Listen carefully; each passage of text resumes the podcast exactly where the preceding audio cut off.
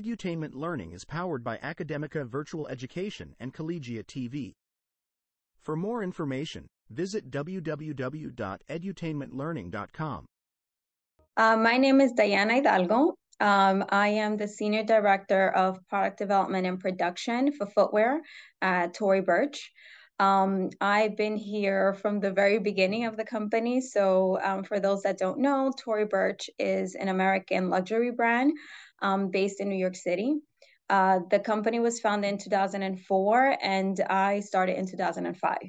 So, I was fresh out of college um, and landed here right when this was a startup. Today, we are 19 years old, a billion dollar company. We have stores all over the world. Um, we have wholesale partners all over the world. Um, and I manage pretty much all of the footwear um, collection here, including runway and mainline, which is about 40% um, of the entire business. Um, a little bit about my background. So, I was born and raised in New York City. I am first generation here in the United States. My parents were both um, immigrants from the Dominican Republic. Um, I, you know, did my high school studies here, and for college, I ended up going to Long Island. I went to uh, CW Post. So I did my undergrad in business. I started off in accounting, thought I was going to be a CPA. Then I said, you know what, maybe I go into finance, thought I was going to work in Wall Street. And then finally came across um, a course in international business. And that's what pretty much sparked an interest in just understanding business from a global spe- uh, spectrum and that was really important to me. I said, you know what? I'm not sure what I want to do with this, but one thing I want to know, I want to do is make sure that wherever I land gives me access to understand different cultures, how people operate in those countries and how how to interact from a business perspective because I've always been um, interested in business.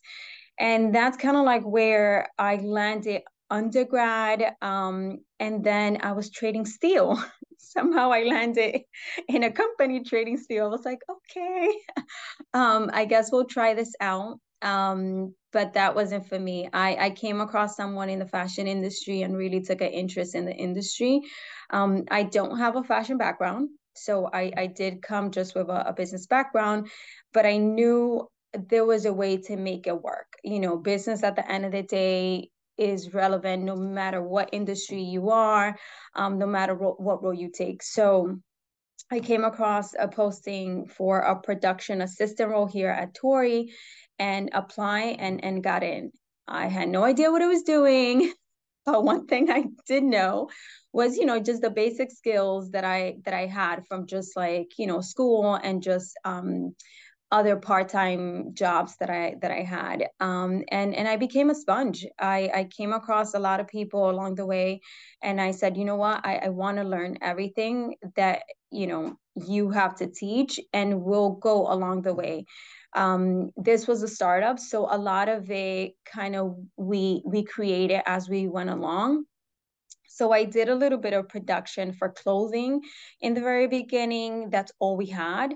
We had a little website um, and and it was we didn't really have much exposure. And later on as uh, the business grew and she got more exposure we introduced new categories. And right away i raised my hand and i said i need to be involved in this new category and and learn how to you know work with handbags work with jewelry. Um, then in about 2006 we introduced footwear which was a completely new uh, concept for for the company. And I said, I want to sign up for this. Um, it's a new challenge. It, it, you know, it's something new that I have to learn. And I've been in footwear ever since. Um, we were working with an agent for for a couple of years so i was the liaison between the brand and the agent that was helping us produce the shoes and um and pretty much do the costing and following on on you know production planning and I was working very closely with the sales team just to understand okay how are sales doing? When do we need to make a call? On like do we need to order more shoes? Do we need to uh, you know introduce new styles? What's happening outside? What's the trends? And and kind of just like almost like manage the the all the all the moving pieces. Um, and maybe 10 years ago we decided to take the entire business in-house meaning we no longer were going to work with a middle person. Um, we were going to build our own design team here. We were going to source everything and we were going to go direct to the factories to develop and produce everything. And again i raised my hand. I said i need to be part of that project. And that truly gave me an, expo- an exposure of the entire um, the 360 of the business. Because now today i lead a team. I you know work with designers. We are pretty much taking something from concept and sketch form to a real life shoes um, in my role i need to be mindful of the business because you know, when working with design, I need to advise them, okay, this in theory looks beautiful. This may or may not work. But from a business perspective, I know what the customer needs. You know, with working with the sales team and the merchandising, I need to make sure that we fulfill our margin goals. I need to make sure we fulfill, you know, our fit requirements. We are in the business of making beautiful product, but that people can actually wear, are comfortable.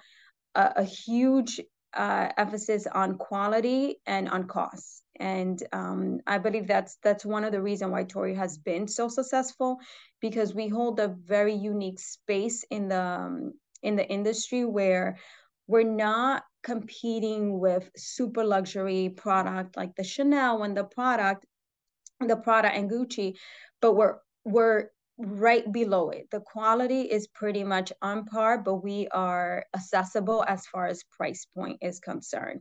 Um, we are women led. So Tory herself um, is, is, you know, created a foundation also in 2009 um, to empower women entrepreneurs and basically through through access to capital education and just like community. So that's also something I, I, I take part of. It's it's very important for me to you know the things that i've learned how can i pay that forward and and you know teach other women okay this is these are the obstacles that you'll come across in a business or you know these are the things that you need to look for you know because even though this is not my business because i've been here from the very beginning i might as well you know i, I went through through the the challenges and like, oh, this didn't work. And like, oh, actually this worked. He wasn't sure, but it worked.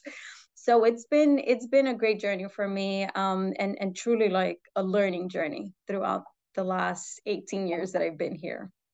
That's amazing, and I like to hear that it's a woman woman led um, business. That's awesome, guys. If you want to learn more, uh, check out ToryBurch.com and you you discussed a little bit about uh, vertically integrating the company where you guys own the different steps instead of having to pay somebody for those those different steps to maximize profits which is really Correct. exciting and cool that the kids are learning about that stuff and you guys are putting that to use. Do you, do you mind if i jump into some student questions while we have you? Absolutely. Go ahead and you guys who are here at live, uh, go ahead and message your questions in the chat. Uh, one of our students emailed me and they wanted to know what were the biggest challenges you faced when you started working at Tory Burch and how did you overcome those challenges? So there were a couple of them because this business was not proven. You know, um, the fashion industry is a very competitive industry. You have a lot of fashion houses that have been around for a very long time. And even though we've been around for 18 years, in comparison to a lot of brands, we're very still, we're, we're very young. And our growth was very fast. So there was a lot of times that we had to use judgment and you know that's hard to teach. That comes with experience and a, a bit of like trial and error right? And i think that that was one of the challenges. How do i make a call and be comfortable that i might be wrong? Um how do i make you know like i need to make a decision because a decision is better than no decision. Um and and that i learned over time. So those were one of my biggest challenges because i wasn't sure it's not proven. Also, it is a new role for me. Um, but I also try to learn from from the people, you know, obviously older than me and that that more experienced than me. Uh, you know, what have you done in the past? How did you manage this? But also understand we're living in new times, right and and i still face these challenges um, whether it's people managing or just the business itself everything changes constantly. So what you did last year may no longer be, you know, valid this year. Um, and and that's where your judgment call, that instant, that gut instant. Okay, based on my experience and my knowledge, you know, if I was to make this decision, what is what is the worst outcome that can come out of this, or what is the best outcome that can come out of this? So I was I, I would say those are, are one of the biggest challenges in a new business. Absolutely. And you, you speak on those challenges, um, and, and, you touched a little bit on this about uh, pragmatic uh, with, with forward thinking. How, in your role, um, one of the kids, they, they were uh, questioning, how do you stay informed about marketing trends and, you know, staying, staying uh, above the curve, if you will? Mm-hmm. So I make sure that I am subscribed, obviously, to a lot of the business you know uh, newsletters and and you know just kind of stay in tune with uh, things like women wear daily business of fashion um, and even even just current events you know in in fashion even though we're just you know we're not just but making you know product and it's it's not necessarily a necessity we do have to be very mindful what's going on in the in in the world right? Like what goes on in the world will impact our business you know? During post covid obviously people had access to to to capital and had access to funds. So they were easily you know buying more stuff. That meant that i have to prepare myself my team and the factories that the volume is going to grow. You know as we see the economy you know suffering a bit then i say okay i need to cut back on my plan with the factories because most likely we're not going to produce what what we had, had anticipated i don't know a year ago or so because they they on the on the other side on the factory side also need to plan their capacity need to plan you know for for their employees. So a lot of like the news and also networking networking on you know what's going on in you know at your brand and and the factories. The factories are like absolutely the, the the best resource for me because they have access to a lot of people and they're working on on what's to come i bet that's a far cry from selling steel products right yeah So uh, we'll do with a, a, couple more questions, then we'll, we'll let you go because I know it's kind of getting late for our kids in Europe. Um, but one of the kids they want to know how do you manage and maintain quality across different manufacturing uh, locations, like globally? So um, a lot. I mean, everything comes to New York, so a lot of the decision making is in New York. Um, Tory is very much involved in everything, so there's there's a whole development process where um, you know she's involved her eyes our eyes it's very important for everyone to look at the product with with you know the way tory would look at it and that's something that you know it's important when i train people. Um, you have to have a different approach. What may be a simple thing is you know for an outside customer should not be for us because we need to we need to be the ones pushing the factory um, yes that may be you know the glue on something may be okay for another brand that you're working on but our brand is different. So you know from the very beginning it's very important to set the tone which with the factories. And you know when i onboard factory we have meetings with the upper management and we say okay this is what it means to do business with tory burch. Our quality is number one you know it, it is it is very important that our quality does is not compromised whatsoever. And then of course we have uh, quality control teams around the world. We have overseas offices around the world. And we, we you know us on the new york side we also travel. Like i travel um, to asia and brazil and italy because facetime with our teams are very important. That's how eventually I need them to be my eyes and ears on the grounds because I can't be there all the time. My team can't be there all the time. The same way um, you know, the same us, uh, you know, my team or the design team, we become the eyes and ears of Tory. So it's building that that team, you know, that that you can trust. Um, and setting the tone from the very beginning with all of our vendors. This is what it means to do business with us.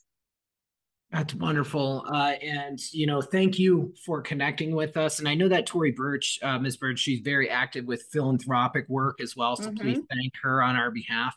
And again, guys, if you want to learn more, check out toryburch.com. So uh, I always ask this of all of our guests before we let you go Is there any advice that you could give to these kids as they go off into the world and figure out what they want to do? In your story, you didn't set out for this career, but now you're in this like world changing kind of career, like what kind of advice would you have for them? So for sure, um, don't get caught up on this is what I need to do. This is what I want to do. Understand and try to figure out what are some areas that are of interest. Um, and that would start to guide you into certain path and like i said you know my background I, I all i knew was that i liked business and then later on i realized that i like glo- the global aspect of business. So then i i kind of focused on that and forgot about the industry that it was going to lead me to.